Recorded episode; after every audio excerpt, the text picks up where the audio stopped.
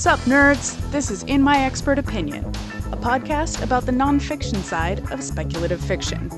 Your hosts are Dr. Marcus Cole, I'm technically a scientist. Sarah Ward, I'm a scientist in progress. and me, Abby Cole. I'm not a scientist at all.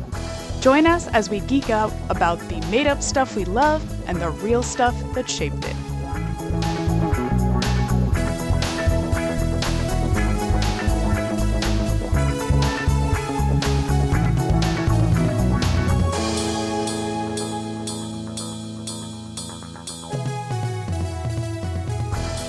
Today we're going to be talking about the science of vampirism and Buffy the Vampire Slayer. Buffy. Woo! Buffy. I love this show so much.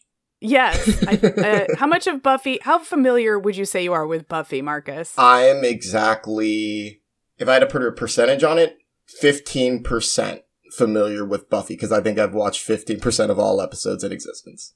Are you okay with spoilers? Oh, yeah, totally fine.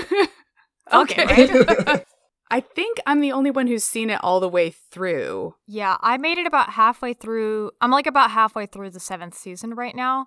She's a slayer from California. She's a Slayer from California. I've seen it all a lot of times, so I think I should be able to help with the. Uh, basically, Buffy is a superhero type person. She's the chosen one. She's the Slayer of vampires, uh, and she's just trying to live her life as a teenage girl and then young woman in Southern California, In Sunnydale. and uh, killing vampires and fucking vampires, and uh, Doing it all. that's what she does. Just having the life with vampires. Yeah, she's got like it's like a monster of the week type of show. Uh Mhm. she's got like a gang of buddies who help her with her demon and vampire slaying, Like Xander in Willow. like Xander and Willow. And Anya at some point. Doesn't Xander die? Does I feel Xander die? died. He at least I mean I haven't read the comics actually, uh but he at least survives the television show. I definitely thought he died. I don't know why that was in my memory, but never mind. Maybe you were just wishing for it to happen. God knows I was in the first couple of seasons. oh my gosh. Xander he's is rough. Awful. He's He's awful. so bad. he gets it together a little bit. Yeah, I mean, by the time he's like an adult and a construction worker, he's like fine and actually kind of enjoyable and relatable. But God, early Xander is like a fucking nightmare to deal with. Dude, high school Xander's so thirsty. It's exhausting. He's so thirsty. He's such a fucking asshole. It's like, dude, shut up. Just like for explicitly once, man. explicitly Joss Whedon's self-insert character. Oh my god, I know. Oh god. Joss Whedon is a dick. yeah, fuck him. Buffy is still awesome. That's what I have to say about that. basically, So yeah, uh, obviously, as you would guess from the title, Buffy the Vampire Slayer, it has a lot of vampires in it. Uh, so we're going to talk about the the sort of science of vampirism today, or and by we I mean Marcus is. Marcus did the research. yeah. And Abby and I will be the rapt audience.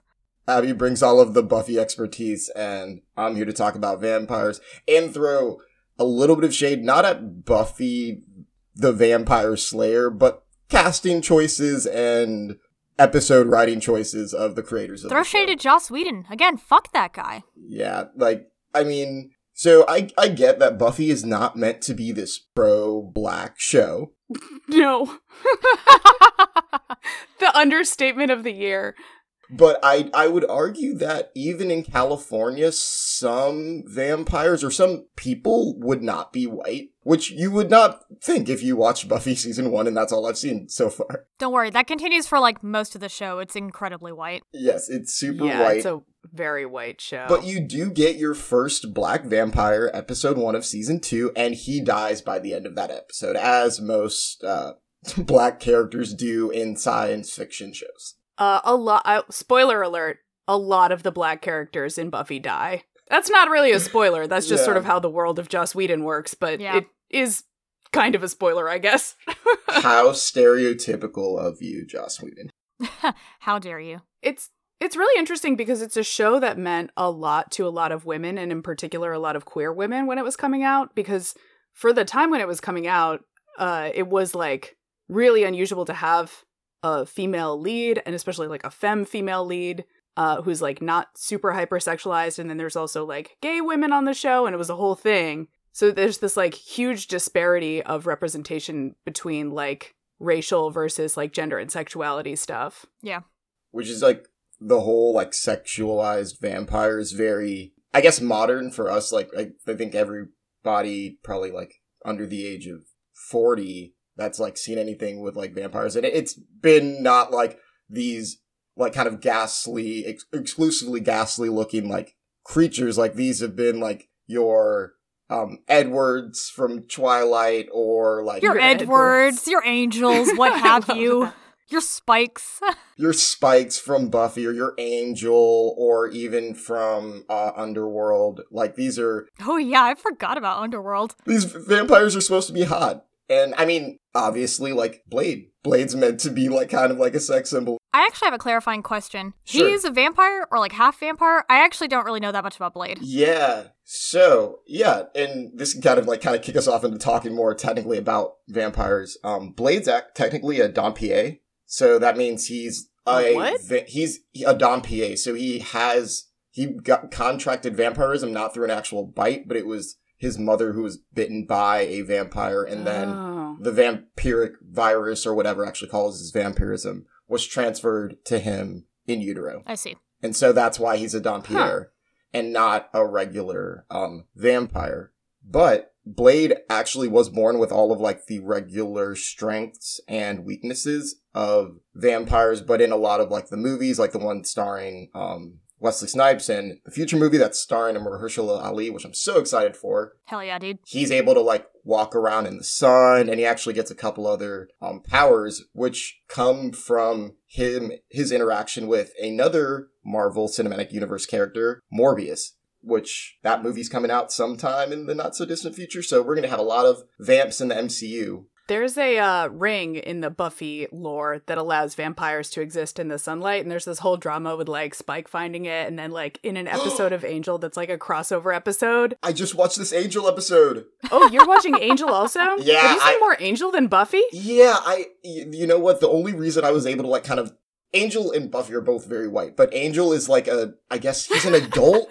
An adult. it was like this is easier for me to consume because I was like, well, okay, he's living in LA in his own apartment and he's like Oh, got regular. He's worried about like paying rent. He's like not going worried to about his making job the and not being like, oh no, my English class. He's. I mean, he contributes to that type of drama when he's still in Buffy, but blessedly he leaves after season three Thank God. to go do his own adult thing in LA. Ni- nice spin-off. There's a black character in Angel. Yeah, there we go. The one guy. Progress. This is this is what it looks like. Sure.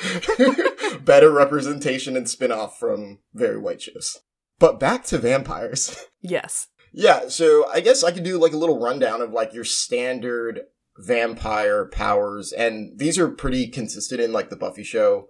Um, superhuman strength, speed, uh, senses, durability, and stamina. So these are really like strong creatures. Hang on. What do you mean by durability? Um, Well, so Buffy basically, can beat the shit out of them, right? Okay. Like she's kicking them around. They're not dying unless they get like, you know, specifically I see, killed I in certain ways. yeah. So like I mean, it. like durability, like kind of like ties into like their perceived immortality, like other than like a stake to the heart or like maybe like a silver blade or like sun, like they can be shot, stabbed. You can decapitate them also. In Buffy, you can chop their heads off, and that works as well. But yes, other than like those wounds, like you can like vampires have been like drowned and like undergone all kinds of like stresses that would kill your average human. So they're very durable. And then like stamina comes into play where like you have scenes in a lot of different kinds of like vampire like movies where like they are like sprinting at people at in inhumanly fast speeds.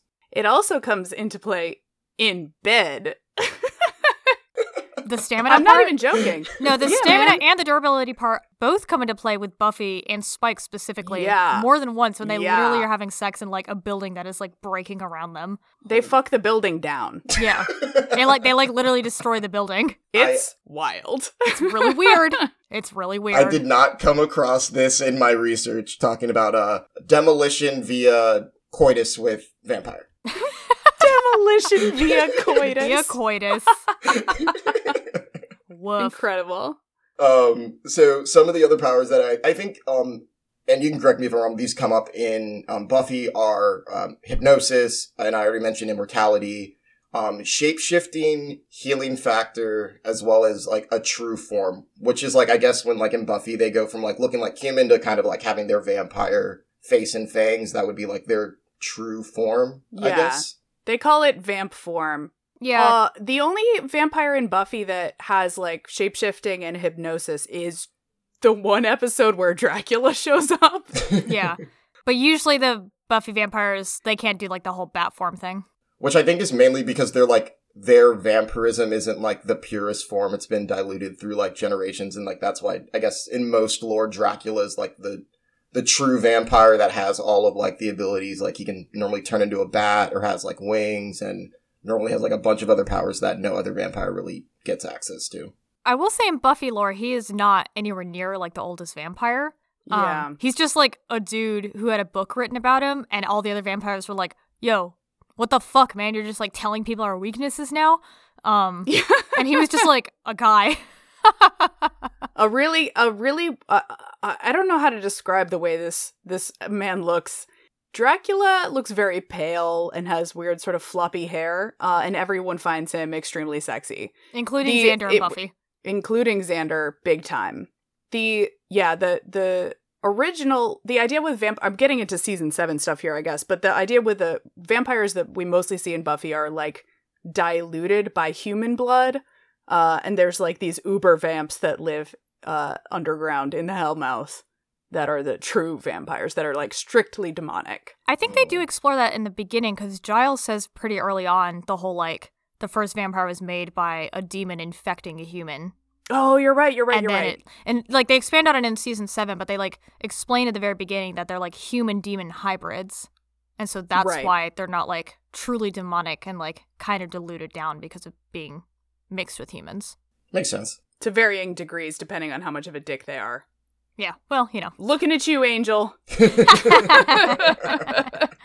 that guy. Well, I, I thought Spike was more of a dick. We're not going to have this discussion now. We've already predetermined, dear listeners, we've already predetermined that we're going to have this as a separate discussion, the Angel versus Spike debate. We're going to Yeah. record it separately. It's going to be a whole separate thing. The age old debate. The age old debate with only one correct answer, the hill that I will die on. Mhm, mhm, I have no like real stake in this fight. I'm just here to be like an opposition Stake.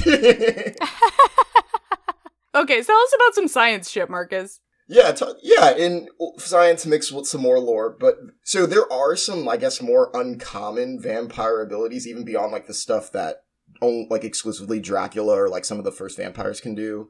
Um, telepathy, um, atmokinesis. I've never seen this in any. What the hell is that? That is uh, weather control. Oh. Interesting. Yeah, so I guess like if like maybe like maybe Dracula at some point I maybe seen like a one of the newer Dracula movies he's like created storms or like clouds to like shroud himself as he like flies to, into like a village. I will say the weather Wow. control is an explicit part of Strahd, uh, in Curse Yeah. Strahd in Dungeons and Dragons in various editions. Is like he explicitly has Oh. control over like the land of the area that he's in in Barovia, so he can control the weather or like uh he can cause like floods to happen from the rivers and stuff like that. Oh, cool. That's extremely Shakespearean vibes. It's very good. He like walks around being like, "I am the ancient, I am the land," as he like fucks people up in Dungeons and Dragons. Oh, that's right. but yeah, so uh, there are a couple other like random ones. Uh, telekinesis, so just being able to move things with your mind. Um, pyrokinesis, electrokinesis, flight, necromancy, and dream manipulation. So Mm. These are like the more uncommon ones. I like. I mean, Buffy expert, let me know. But I I don't recall or in the one season I watched, I never saw anybody controlling the weather or like shooting electricity out of their hands. No, I, I'm trying to remember. Dracula's the only one who has like extra weird shit. But I don't think it goes that far, does it? I think he does dream manipulation. Oh, maybe. He definitely does hypnosis because, like, he gets Xander Yes. under his, like, 100%. hypnotic spell or whatever. Yeah. And then the joke is that Xander was really into it or something like that. Xander just wanted to fuck Dracula. He was in. He was down. What can you say? Everyone wanted to fuck Dracula. Inexplicably, he's so sallow in that episode. He's like so unfuckable. You're talking about Dracula, right? Yeah. Yeah. And Xander, I guess, but I was talking about Dracula. Well, I didn't. I just wanted to check. oh god. But I yeah, so I guess one question for the Buffy expert again is do they ever talk about kind of or is there any researcher in the Buffy universe that tries to understand vampirism from like a scientific perspective, like recreating vampires or like understanding their like enhanced abilities, like through a scientific lens? Um, yeah. In season four, there's like uh at UC Sunnydale, there's like a secret governmental organization, like military type thing, where they're doing research on demons in general. They don't actually get into any of the like results of that research or like what they're trying to learn specifically, but it's mostly like, oh no, they're capturing monsters and torturing them to learn about them, which I guess is medium fine, except for when Spike gets kidnapped, and then it's like someone we care about is down there, and it's a whole thing. so yeah, there's some sciencey stuff in season four, but it's pretty brief, and they don't get into any real like results. I guess. Yeah, I mean, they put like a chip in Spike's brain, so he's like unable to hurt people without being hurt. Like he can't like attack humans anymore. But they don't Mhm. explain why that Mhm. is and like what exactly it was. Oh. They just keep calling it like a chip. So not too deep of a like scientific dive. Yeah, I feel like Angel gets a lot more sciency than Buffy does. Buffy's pretty strictly like fantasy type vibes. Fair enough. And I I feel like that's pretty consistent with a lot of just vampire lore. Like Twilight wasn't really sciencey at all when it came to vampires. I, no, I wouldn't. I wouldn't say Twilight was extremely scientific. No. Hot take: Twilight wasn't extremely sciency. Fucking I would say the best two that I guess were like really like probably more mainstream would be Underworld because like they like have really like uh like designer weapons to take down both like werewolves and vampires so they really like Mhm. try to a- understand like the biology of both of these creatures and then um I don't know if you've ever seen it but the TV show The Strain which is a completely different take on vampirism in a sense that it's transmitted to people through this almost like this small worm type virus that just Oh, Ew. weird. and but yeah so it's it's not so I hate much that of like a lot. yeah the promo art for the show is actually really kind of sickening i think No, it's thank like, you. it's like a worm crawling over like out of someone's eye or something it's really weird Oh, it sounds like a No, weird thank you. version of like a Yeerk from Animorphs. yes Those little like slug things. yeah e- exactly I missed the Animorphs train. animorphs was It's a awesome pretty good train. A good train. It's a pretty good one. but the strain is pretty good about kind of applying some more real world um, applications or concepts to vampirism in the sense that like in all likelihood if you were to want to like have a vampire in reality you would probably need some kind of virus that could invade the body and then change its genetic makeup and then cause it to produce new kinds of like enzymes and proteins that would result in the vampire properties that we see or like read about in various lore. Uh, basically, what you're getting at is the distinction between like sci-fi vampires and fantasy vampires. It sounds like. Yeah, essentially, like I think there's like kind of like a line drawn, but like there, I I feel like I guess moving forward, we are gonna probably maybe look at this m- through more of like a scientific lens, but also like in general, like a lot of the properties of like or the strengths of vampires as well as their weaknesses are derived from real world um medical like or biological phenomena Oh, Do rad. tell. yeah, and luckily the the internet is a great place where a lot of uh, nerds like to go out and propose various theories. Shout out to the internet. Shout out to the internet again and all the, The nerds on the internet. internet. A great place where nerds like to go. it's well known for such things. So my my uh, research on the internet brought me across a couple of uh, interesting articles and reports on illnesses that could be traced to some of the fundamental lore around uh, vampirism. So, have either of you ever heard of porphyria? yes. Really? I know. Well, I know the word. I helped my sister study for nursing stuff, and I don't know what the word means. I've heard of it. I have no idea what it is either. Got it. So, like the the one I guess like that's most well known is called um, congenital erythropoietic porphyria or CEP, and it's essentially like a breaking down of like your red blood cells on like a crazy high um level that results in terrible symptoms and it it's just like it sounds like a terrible disease but back in probably before we had fairly well developed medical science a lot of people that may have been suffering from this could have been um, presumed as vampires because of some of the symptoms. And so, what is really happening to a lot of the people that have this disease is you no longer have enough heme in your system, which is actually allowing your body to interact with oxygen and continue metabolic processes. You actually have an excess of the precursor to heme, which is porphyrin. And it's this conjugated molecule. Oh, I didn't know porphyrin was a precursor to heme. Mm, yeah, before you get the um, chelation to the iron. Do you know about this heme stuff from your uh, phlebotomist days? Uh, yeah, I or is guess this so. a thing you just know about? Well, I also know about it because we talk about chelation chemistry a lot, but or like when I was in organic chemistry, right? But yes, when I was a phlebotomist, I did have to know about heme, and also I got called a vampire by like fifty percent of the patients that I dealt with at three o'clock in the morning at the hospital.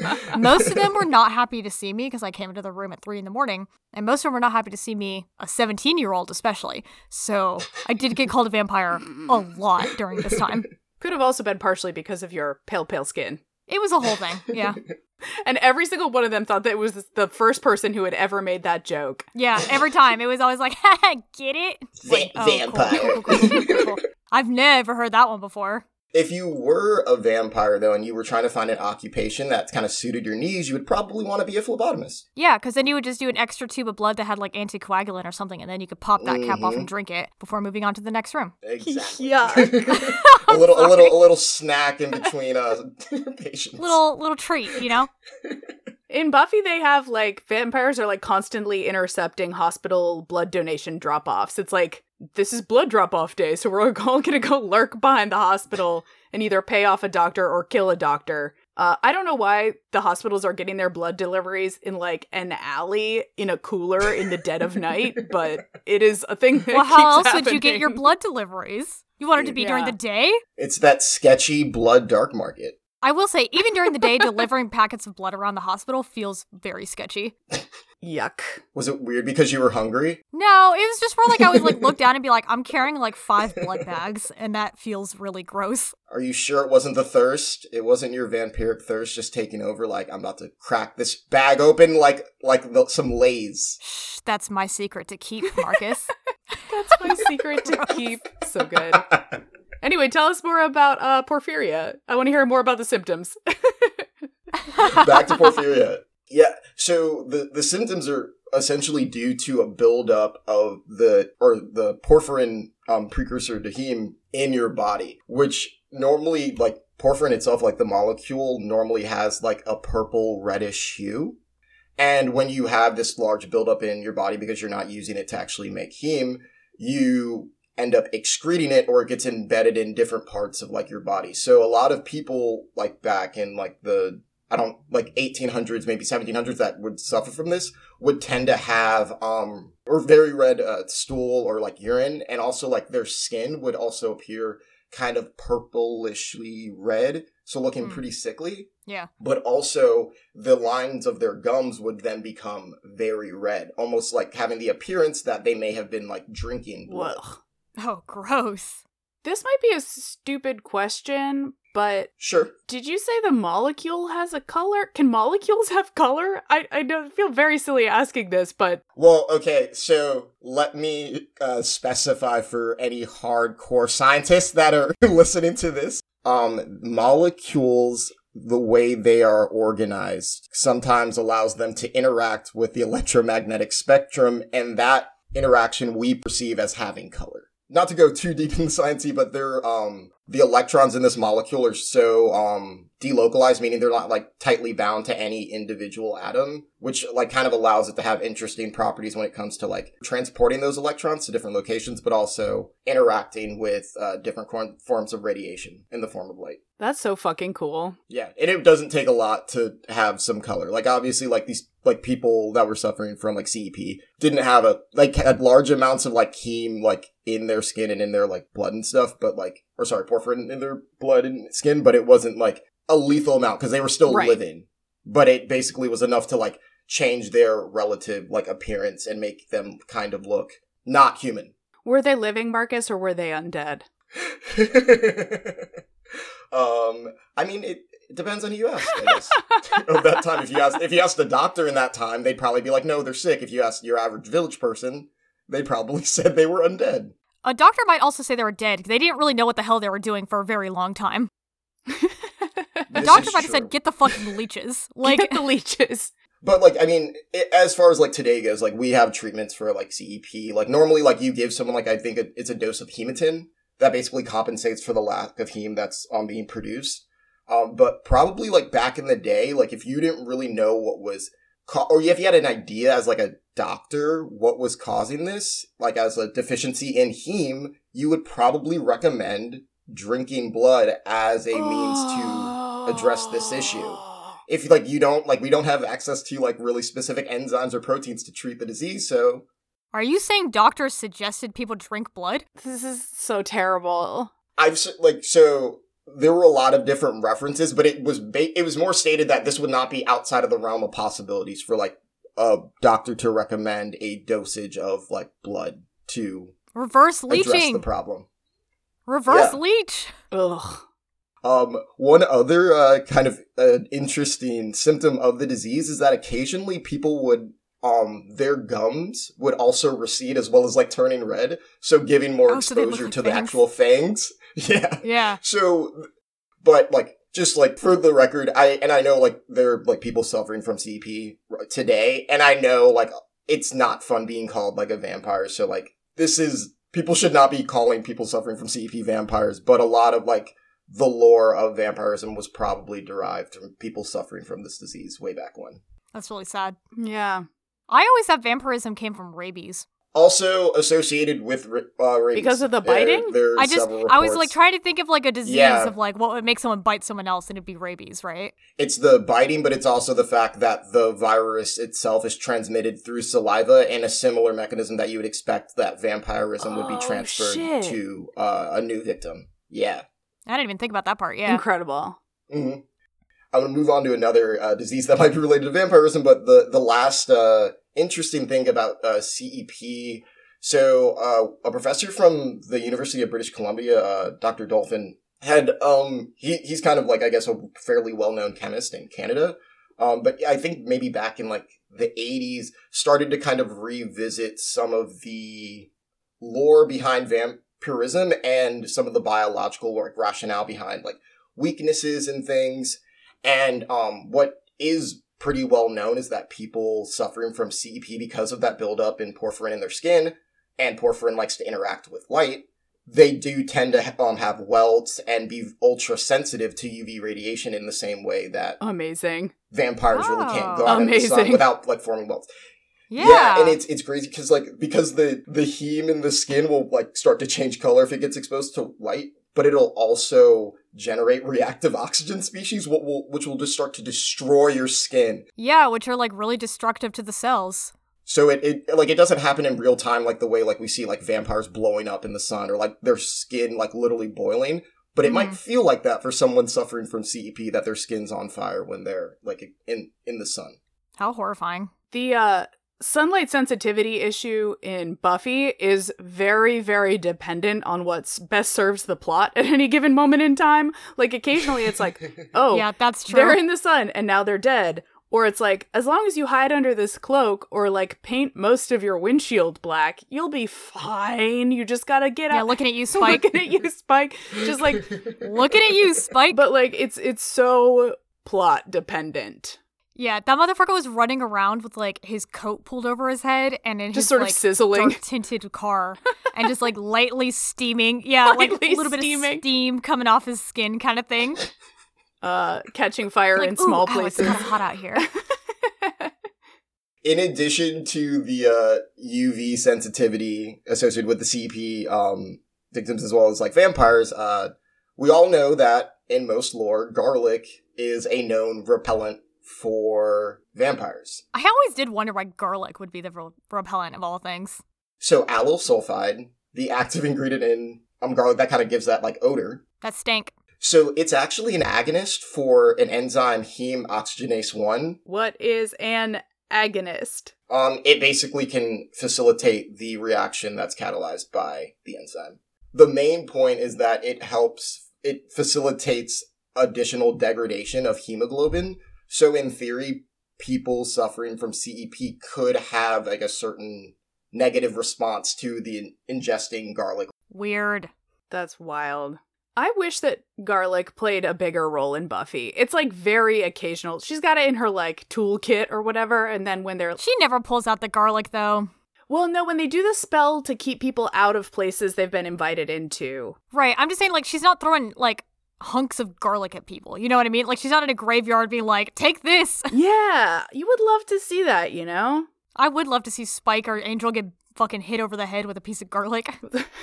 with a shrimp scampi. yeah, exactly. Oh. Take this, idiot. It's like, I'm gonna cook you up a nice meal that's gonna destroy your insides. I'm shocked that Giles didn't try that. Like, oh, here, I'm trying to be friends. Anyway, it has garlic in it. I fucking love garlic, man. Can't get attacked by vampires. No, in no small part because they're not real.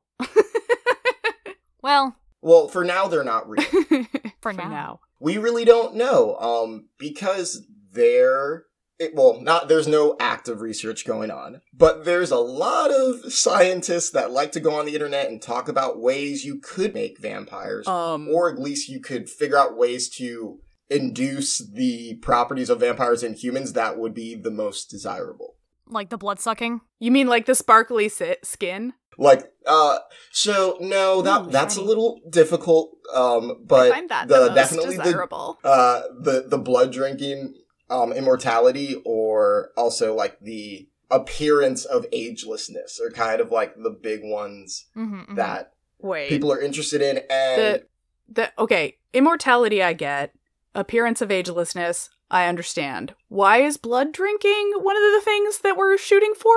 It's because people don't ever stop to think why. and it's also probably the most like feasible one Ew. as far as like if no like in in all reality like some like because i've just been reading a lot about how you would want to make a real vampire and so like if you were to want to say induce like vampire strength you would have to double roughly the number of fast twitch muscle fibers in the human body to be able to like be anywhere near that fast or that strong which is Sure. huh. like i mean none of this is like possible but as far as like we know with like um gene editing that much muscle growth is not really i guess that as feasible as like oh we can figure out ways to make people like drink blood and be Want to drink that blood? function Got it. I mean, to be fair, I think there would people there would be people who want to do that. There are like sects of people that already think that they're vampires Mm. or like want to be vampires. They mostly in modern times envision themselves as like drinkers of life energy versus like blood Mhm. itself. But I mean like I'm sure there is someone that would be like into this idea of having that power. There's a whole episode about that in Buffy. That like group of like cosplay losers. Not that cosplaying makes you a loser. Oh yeah, I'm just the saying groupies. these guys are losers and they're cosplaying. I forgot about. Yeah, they like cosplay as like what they think vampires are like and hang out and like pretend that they're vampires and stuff. and. Angel's like, "Ugh, we would never dress like that." And then like a guy w- dressed exactly like him walks right by, which is incredible. Uh yeah, it's it's weird vibes. They have like Dracula playing in the background and like Yeah, I've totally forgot Yeah. about that one. it's wild. The last little bit that i wanted to kind of talk about um comes from this really interesting article titled making a vampire by uh dr veronica l. Lane. She's a evolutionary biologist who really like used all of like her biological skills to like brief out how you would want to do this if you were to really try to create a vampire. So shout out to her for Shout being a scientist and contributing to the fandom and the fiction and all that fun stuff yeah she kind of like touched on the, the three like properties of vampires that i um mentioned earlier and went through mechanistically how you could maybe induce these in humans or where like those genes that would code for the particular like enzymes and proteins that would result in those properties would um be found. So as far as like blood drinking, like one of the things that you would want to do if you were to like I- want to make a vampire I, can't. is I don't that understand why everyone's like first on the list. Let's make sure people can drink blood. Why is this? I don't understand. that's like integral. Right, it's so critical to like Ugh. vampirism. that, Yeah, like if you're talking about how to make a vampire, you have to okay, talk yeah, about no, blood no, drinking. okay, I get it. I just It's like it's really like if you give like a like if you just made someone immortal, it's like okay, you're just like Okay, an immortal. no. Like there's If they were just undead, you just call them a zombie. you're right. You're right. Exactly.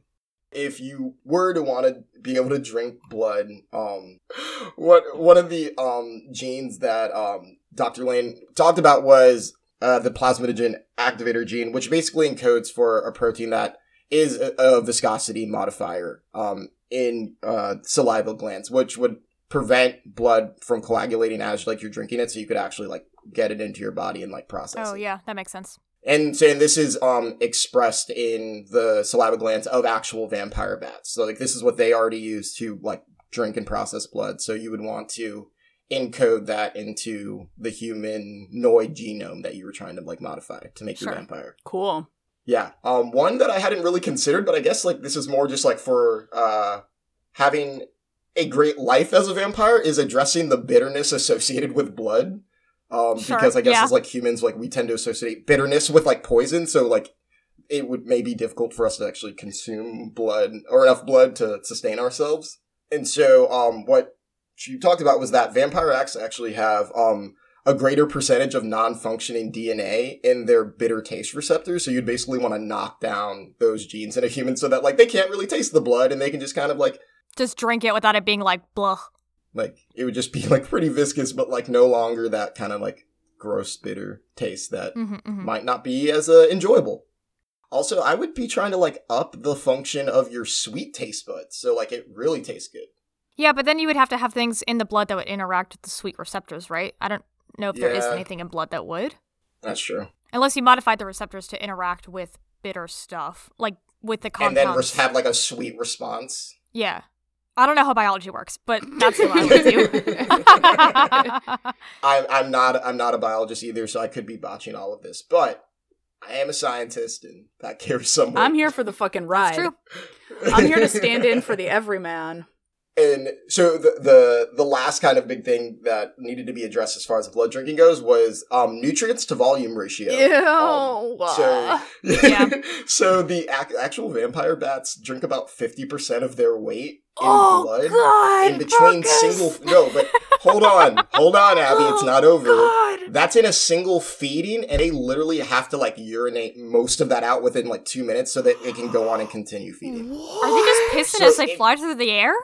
Oh my God! Which, like, I mean, when we think about like people that like have associated getting like different, like, I mean, like SARS-CoV two has been like tied to like bats and just like other SARS diseases have been tied to bats. Like, they do tend to just kind of like shit and pee Oh all over the place in their like caves. So, like, if you're going spelunking and you want to go see some bats for whatever reason, you're probably going to be breathing in a lot of bat urine and bat feces in the air. I feel so sick to my stomach. Give me a Hmm. second. Somebody crack a joke about something. I'm dying. Wait. Oh, that's so disgusting. The idea of how much you would balloon up by drinking 50% of your weight and then immediately, it's just disg- the whole thing is like, Yeah. So, oh God. and this is not like the hypothesis for how you would want to do this like in humans because it would not be Fuck realistic. Like, no. I weigh like a like a buck sixty, so I would have to drink about eighty pounds of blood in a single feeding and then immediately get rid of I- that. Hmm. I'm gonna die. This is how it ends. Goodbye, cruel world. Please don't bring me back as a vampire. I hate this so much. also like from like from the vampire bat's perspective because vampire bats can go and like feed on much bigger creatures it's realistic that they can actually consume that much blood in like a single feeding versus yeah, 'cause like they can if, go after like, us- livestock. exactly like us as humans like i mean like and i feel like there's other movies where like humanoid vampires like feed on like horses or like cows like bigger Well, I think in Buffy they explicitly say it only needs to be mammalian. Yeah. And most of them They go to the choose humans, butcher a but they can drink out of like The reformed Yeah. vampires go to the butcher for extra blood. I wish so much that this extreme blood consumption and in- expulsion was part of the Twilight series. Oh my god Can you fucking imagine? you could not be a sexy glittering vampire defecating constantly on camera it just and, and you would be defecating blood The thing is, the best part about that to me is that they're all pretending to be high school students, so they'd constantly be having to ask for like hall passes to be like, "Excuse me, I have to go pee. I really have to pee. Can I go pee really fast?" no, you just went. I'm sure the janitor at this school would be so upset. They're like, "Oh my god, what are they What is doing in these toilets?" But yeah, so but also we know that like the average like human only really has like roughly like 11 pounds of like blood in like their body. So like you would as a vampire you would need to feed on 7 to 8 humans depending on like your weight to actually like feed yourself. So Yeah. in the article um Dr. Lane uh basically proposes something that's already in existence in the lore it would be uh a series of like hibernation cycles Mm. to basically lower your metabolism so that you don't really require feeding that often because it's not Yeah. realistic, which is like common in a lot of lore. Like a lot of like the especially the old vampires like sleep for like centuries and then wake up to feed. If you were to be a vampire, you would be hungry all the time. I mean, they do appear to be fairly hungry all the time. Pretty ravenous, yeah. And I I get like that and if they're a little edgy, it's because they've been shitting blood all day. So Well, give them a break. You break. can't blame them. Oh god, I was just thinking that like vampires must have terrible hemorrhoids. Oh my god. My my whole, okay, I'm not nauseated God. anymore. My skin is fucking crawling. Um, actually, this was like, I mean, this part, the blood drinking was obviously going to be the grossest part. Like, the, so the the immortality and like the perceived agelessness aren't really that bad. I mean, and at its like crux, like uh, Dr. Lane talks about, like there's a lot of interesting like real life research trying to modify the aging process or completely stop it in humans, and also kind of trying to like draw inspiration from like perceived like immortal creatures like the immortal jellyfish Yeah. um, but I guess like the most like realistic way to kind of stop or slow aging would be to modify uh, telomeres, which are like directly linked with like aging Mhm. uh, adult uh, mammals. So like the telomeres are just like the sequences on like your chromosomes that don't encode for anything.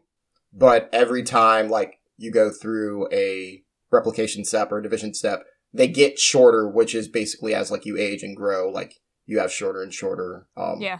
telomeres. And so one idea would be to activate um, this enzyme telomerase reverse transcriptase to help prolong the life of those telomeres that would maybe have some kind of downstream effects to limit the aging. That's cool. Way less, way less gross. Does uh, Yeah, way less gross. so much less gross.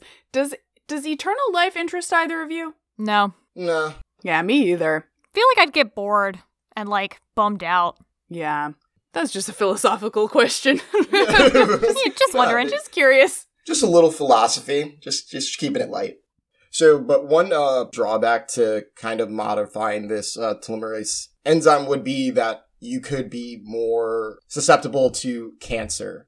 So I guess like Mm. the deregulation of this particular enzyme is associated with like rapid cell growth, Oh, okay. which is Oh, yeah, that makes cancer. sense. So, oh yeah, like you could maybe like induce like this perceived like immortality, but like so you're not really immortal. Bummer. And then the last um, way, like the actual like keeping your skin young. So like you could like prolong your life, but like you still might look old.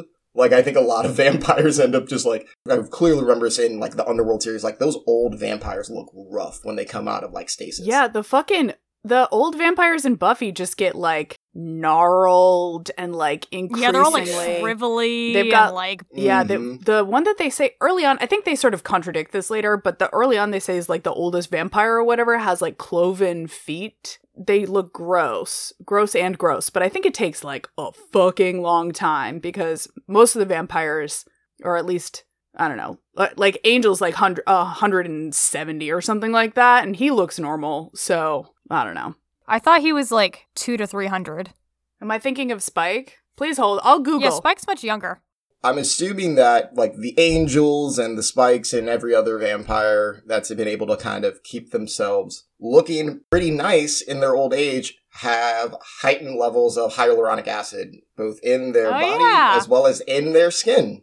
Nice. Hyaluronic acid is actually a pretty important component in our physiology as far as like our cartilage goes Yeah. But also like in current like uh skin care uh markets hyaluronic acid is like the hot thing on the market because it's known to improve elasticity in like your skin so like ways to like prevent like wrinkles and like other things that are traditionally associated with age Um, so I've always wondered if that is bullshit or not.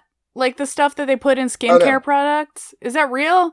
I mean, hyaluronic acid definitely improves the elasticity of tissue. Great. So if you can get a large enough dosage and actually deliver it into like your epidermis, then Interesting. you should see a response. But like other than um some little modifications to some plasminogen activators, modifying telomerase, um, reverse transcriptase, and bumping up your hyaluronic acid levels, like we're pretty close to making vampires if we really wanted to. I mean, we're right fucking there. It's just a Yeah. hop, jump, and a skip away. We're basically there. And oh, also like one more plug for hyaluronic acid. It- the higher molecular weight hyaluronic acid is actually tied with the longevity of naked mole rats who have terrible skin. They're super wrinkly, but they live fairly long for like. Hmm. Interesting. uh, I can't believe you thought that was going to make it more appealing instead of less.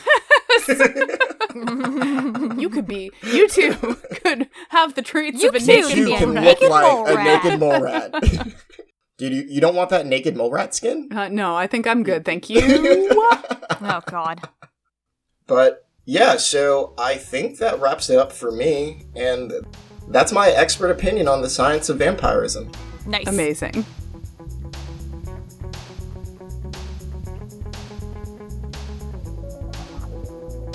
Thanks for listening to In My Expert Opinion. Please remember to rate and subscribe. We'd also be grateful if you'd leave a review with your expert opinion on why this podcast is rad.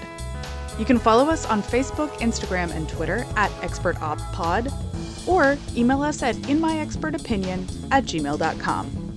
Later, nerds!